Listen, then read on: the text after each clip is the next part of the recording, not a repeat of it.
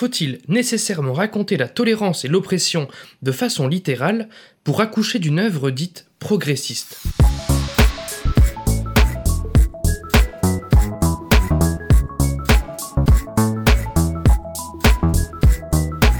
Salut et bienvenue dans ce 14e numéro de Comment c'est raconté, le podcast qui déconstruit les scénarios un dimanche sur deux. Aujourd'hui, le cinéma de genre s'en mord les doigts, ou plutôt le doigt, puisque nous abordons un drame façon body horror naturaliste à tendance cannibale, j'ai nommé Grave, réalisé et écrit par Julia Ducournau, film franco-belgeo-italien sorti en mars 2017 au cinéma. Nous y constaterons quelle forme toute bête emprunte cette tardive mais nécessaire modernisation du genre horrifique.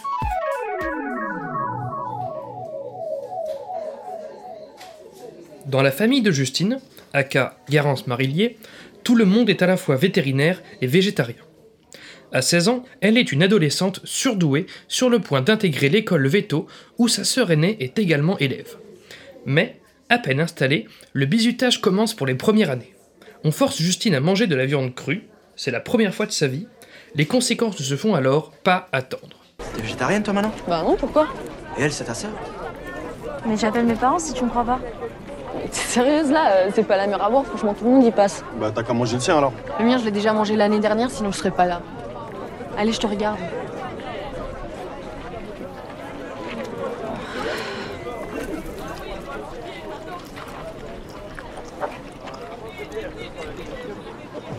Tu vois, c'est rien.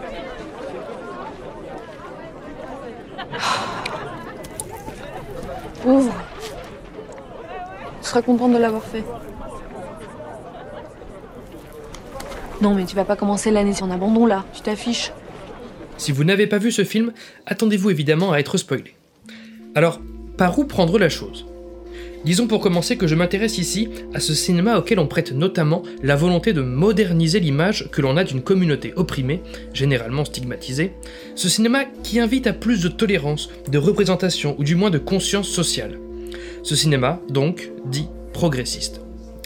Même si chaque combat est différent dans ses enjeux et ses problématiques, on pourrait citer par exemple ceux du féminisme, de l'antiracisme, de la considération du handicap, de la lutte contre la grossophobie, contre la transphobie, contre l'homophobie, etc.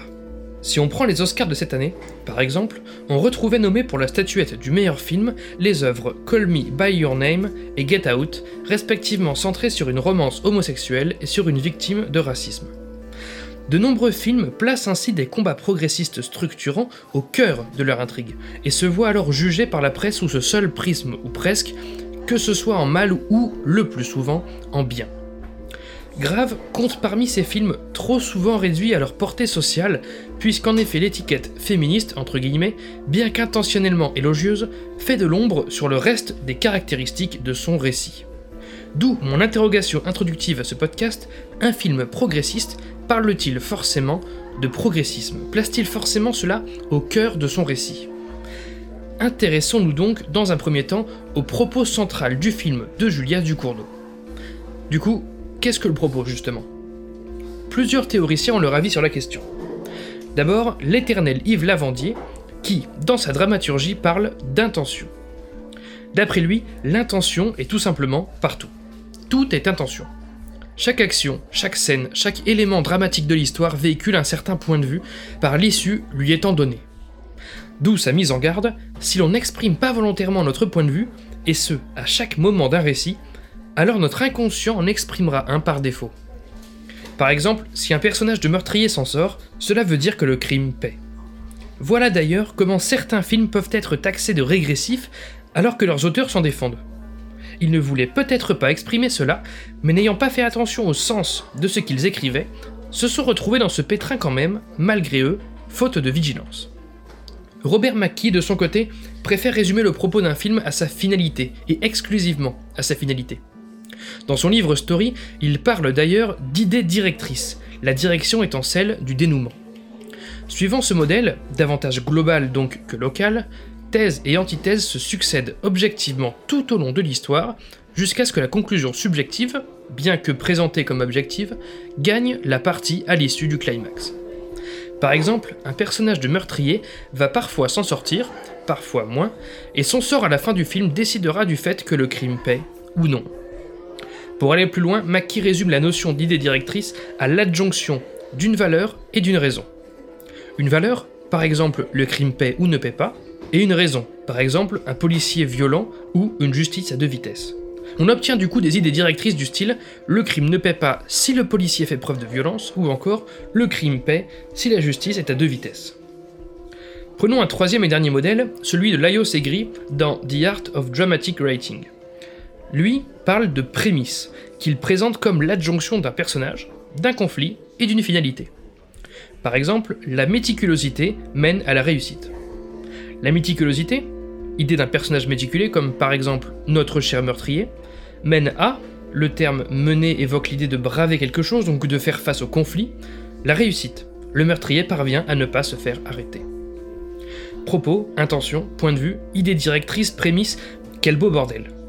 Premier constat, il existe de nombreuses façons de considérer le propos d'un film. Qu'il soit voulu ou non par le scénariste à la base, et qu'il soit observé sous un prisme ou sous un autre. Tentons l'expérience avec le film grave. Si on suit le modèle de Lavandier, on n'a pas fini d'analyser chaque scène. Donc passons. Si on suit le modèle de Mackie, le film exprimerait, par exemple, l'idée que l'on n'échappe pas à sa famille ou plus généralement à son destin. Autrement dit, un personnage dont la mère et la sœur sont cannibales finira forcément elle aussi cannibale, même si elle lutte de toutes ses forces. Formulé comme une idée directrice, cela pourrait donc donner un propos essentialiste du genre Notre éducation ne peut rien face à notre nature. Notons qu'il n'y a pas moins progressiste que l'essentialisme, à savoir la réduction de notre comportement à notre nature. Mais je ne prétends pas que cette idée directrice est la seule, ni la bonne, ni la principale concernant ce film. C'est une lecture potentielle. Enfin, si on suit le modèle de Laios Segri, Grave exprimerait par exemple l'idée que l'innocence ne survit pas à l'expérience. Autrement dit, pas de retour en arrière possible, dès que Justine a mangé des abats de lapin, elle part malgré elle sur la route du cannibalisme fatal. À ce stade de l'analyse, nous pouvons déjà observer deux choses. Premièrement, qu'il est difficile d'établir un propos unique et assuré pour le film de Ducournau. Et deuxièmement, qu'il est parfaitement possible de s'affranchir de la question du féminisme dans le cadre de la formulation de ce propos. Alors, comme nous avons pu le voir, il est possible d'être très général dans notre approche ou très spécifique. Très général si on parle de destin, ou très spécifique si l'on parle juste du cannibalisme. Il s'avère également possible de choisir le cadre que l'on veut pour ce propos, qu'il s'agisse plutôt de la famille, avec l'éducation, de la société, avec la pression sociale du bizutage, du végétarisme avec l'évolution du rapport à la viande, bref, comment tirer une unique conclusion sur le propos de ce film, puisqu'on peut lui faire dire quand même plein de trucs très différents, que ce soit sur le plan local ou sur le plan général, sur le plan symbolique ou sur le plan littéral. Je propose tout simplement de changer notre fusil d'épaule. Plutôt que de faire dire tout et n'importe quoi au film, à travers son propos, intéressons-nous à son thème.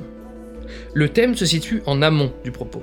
Le thème constitue l'aspect émotionnel exploré dans un film, là où le propos porte ensuite un jugement sur le thème en le prolongeant. Le thème peut être l'amour, la recherche de vengeance, le besoin de reconnaissance, là où le propos dira par exemple l'amour mène à la folie, la recherche de vengeance peut disparaître, ou encore le besoin de reconnaissance est vain. D'un même thème peuvent émerger des dizaines de propos différents, voilà pourquoi je suggère de retourner à la source. Quel est le thème de Grave? Dans son livre Creating Character Arcs, K.M. Weiland présente le thème comme l'arc transformationnel du protagoniste. Non pas comme la finalité de cet arc, mais comme l'ensemble de l'arc, son cheminement.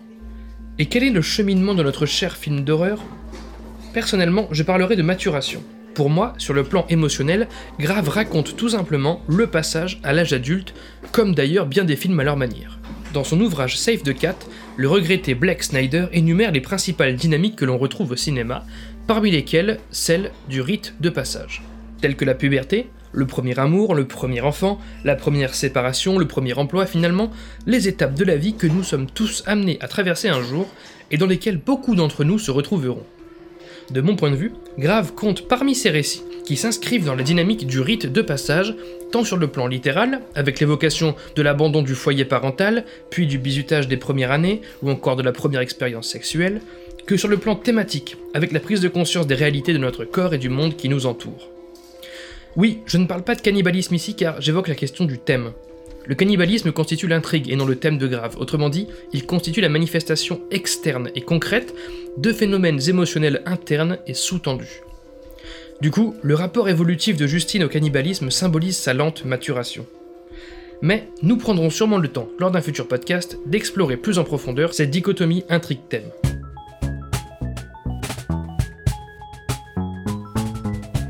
Read people that you like um, and try to figure out why you like them. And when you see something or read something you don't like, try to figure out why you don't like that. Be a diagnostician. Du coup, voici comment se concrétise ce que je considère comme un film sur la maturation. D'abord, Justine mange sur une aire d'autoroute avec ses parents, particulièrement protégée par sa mère, qui engueule la cantinière d'avoir osé mettre de la viande dans l'assiette de sa fille. L'innocence de Justine étant ici largement symbolisée par le t-shirt enfantin qu'elle porte, flanqué d'une licorne, comme le reconnaît la réalisatrice dans les bonus du Blu-ray, que je vous invite à visionner. Cette innocence se poursuit notamment dans la scène où l'adolescente débat, avec ses amis bisous, de la condition animale. Dans les bonus du film à nouveau, Ducournau présente ce rapport antispéciste que Justine présente aux animaux comme révélateur des prémices de sa naissance à l'humanité. Rien que ça. Comprenons par là que si Justine se sent si proche des animaux, jusqu'à leur prêter une conscience d'eux-mêmes, c'est parce qu'elle ne mesure pas encore sa propre humanité, qu'elle ne présente pas encore une pleine conscience d'elle-même. A titre personnel, je trouve un petit peu maladroit ce choix symbolique, puisque certains ont pu y voir un affront de l'auteur à la cause animale directement, alors que ce n'était qu'une instrumentalisation symbolique. Poursuivons, Justine est forcée à manger des abats de lapin. On pourrait apparenter cela à une initiation douloureuse à la vie d'adulte versus un refus de s'émanciper. Là encore, la symbolique maladroite peut laisser penser que les végétariens sont frontalement critiqués par le récit, tandis qu'il s'agit de l'amorce d'une longue symbolique entre cannibalisme et transgression de l'éducation, juste une symbolique. Bon, accélérons, Justine mange de la viande en cachette, signifiant qu'elle culpabilise de son accession à la conscience, luttant toujours pour satisfaire son éducation parentale, elle ira ainsi crescendo jusqu'à grignoter le doigt de sa sœur, sœur qui, nous l'apprenons ensuite, souffre des mêmes pulsions anthropophages. De là, Justine réalise qu'elle n'est pas la seule dans ce pétrin et que ce cheminement est, entre guillemets, normal. Puis, sa sœur l'initie à la chasse à l'humain afin de permettre à Justine de véritablement s'en sortir toute seule. Et n'oublions pas cette scène dans l'hôpital où Justine engueule carrément sa mère de perdre ses moyens face à l'accident de sa sœur, signe d'une émancipation et d'une défiance grandissante. Enfin, pour résumer, le personnage campé par Garance finit par apprendre que sa mère elle-même est cannibale depuis toujours, en voyant les blessures sur le torse de son père, et donc que sa mère elle-même était passée par là, malgré l'éducation de résistance à la viande qu'elle a inculquée ensuite à ses filles. Finalement, cette prise de conscience de pulsion cannibale, suivie d'une réalisation que notre entourage nous mentait, figure bien cette évolution symbolique de passage à l'âge adulte nous avons tous eu le sentiment, au crépuscule de notre adolescence, que notre éducation, ou du moins celle que la société nous a inculquée, n'était pas exactement fidèle à la réalité. Cette désillusion et cet effritement fatal des idéaux d'enfance s'avèrent donc universels, quand bien même encapsulés dans une histoire de cannibalisme insolite. Ainsi, voir une végétarienne qui abandonne son combat plutôt qu'une jeune femme qui abandonne son enfance reviendrait à regarder le doigt de Ducournau quand elle nous montre la lune. En d'autres mots, il n'est pas question de végétarisme ou de bien des animaux, mais plus généralement de passage à l'âge adulte. D'ailleurs, la scénariste-réalisatrice résume assez bien la chose, toujours dans les bonus du Blu-ray du film, quand elle affirme que l'acte cannibale est de l'ordre du punk, de la transgression, rien de plus. Justine se rebelle face à son éducation, tout en répétant ironiquement le schéma de vie de sa mère et de sa sœur, tout ceci n'était que symbolique, n'était que la traduction d'un thème. Bien, comme vous pouvez le constater, et malgré la réputation du film, Grave ne parle pas directement de féminisme. Pas plus que de végétarisme d'ailleurs. Mais alors, a-t-on été trompé? S'agit-il d'une étiquette exclusivement commerciale, ce féminisme? Eh bien, commercial peut-être, mais certainement pas exclusivement. Car si, Grave est un film féministe, et d'autant plus au regard d'une majorité des films de genre qui l'ont précédé. Dans une des premières scènes, la jeune Justine se couche, non épilée des aisselles. Un détail, me direz-vous? Évidemment non. Cela va à l'encontre d'une vision des femmes parfaitement imberbes, presque naturellement imberbes, telle que véhiculée dans les publicités. À un autre moment, la sœur de Justine, Alexia, discute tout en fourrant son bras dans le cul d'une vache durant ses travaux pratiques d'étudiante vétérinaire. Une situation pensée exclusivement pour choquer le bourgeois? Eh bien non, ou pas directement, puisque cette image répond avant tout à la systématique sensualisation des personnages féminins au cinéma. Ici, Ducournau prend le contre-pied en défiant l'injonction à plaire, à séduire. Il en va de même pour la scène où les deux sœurs tentent de pisser debout sur le toit d'un bâtiment. Désérotiser le corps féminin, rappeler qu'une femme peut s'adonner aux mêmes conneries puériles que l'on prête le plus souvent aux hommes. À l'infirmerie, par ailleurs, lorsque Justine souffre de plaques d'eczéma, le médecin lui demande préalablement quand elle a eu ses dernières règles. Ducournau justifie cette question, à nouveau dans les bonus du film, par l'importance de rappeler que Justine avait déjà ses règles depuis longtemps. Pourquoi? Car, explique-t-elle en gros, le film ne traite pas d'une jeune fille qui devient femme, mais d'une jeune personne qui devient une grande personne. Plus précisément, Ducournau parle d'accéder à son humanité. Or, la symbolique des premières règles, comme dans Carrie de Brian De Palma ou plus récemment dans Ghostland de Pascal Logier, limite la question de la maturation, chez la femme, à celle d'un accès à sa féminité. Et c'est cette approche réductrice du personnage que Ducournau voulait éviter. Le sang, dans le film, n'évoque pas celui des règles. C'est pourquoi, dans une scène de bizutage, l'ensemble des étudiants reçoit du sang sur la tête, et pas seulement Justine. Ce passage à l'âge adulte concerne tout le monde, même si des spécificités physiologiques subsistent suivant le genre. Toujours à l'infirmerie, le médecin déroule toute une tirade sur une patiente qui s'est effondrée en larmes quand, pour la première fois, une personne du corps médical ne lui a pas fait de remarques sur son poids. Cette scène n'est pas des plus puissantes puisqu'elle nous est racontée via dialogue et non montrée concrètement, mais tout de même permet à Grave un détour vers un autre combat progressiste, celui contre la grossophobie, via l'évocation d'une personne en surpoids à la corpulence de laquelle on incombe aveuglement tous les maux sans prendre la peine de la considérer comme n'importe quelle patiente.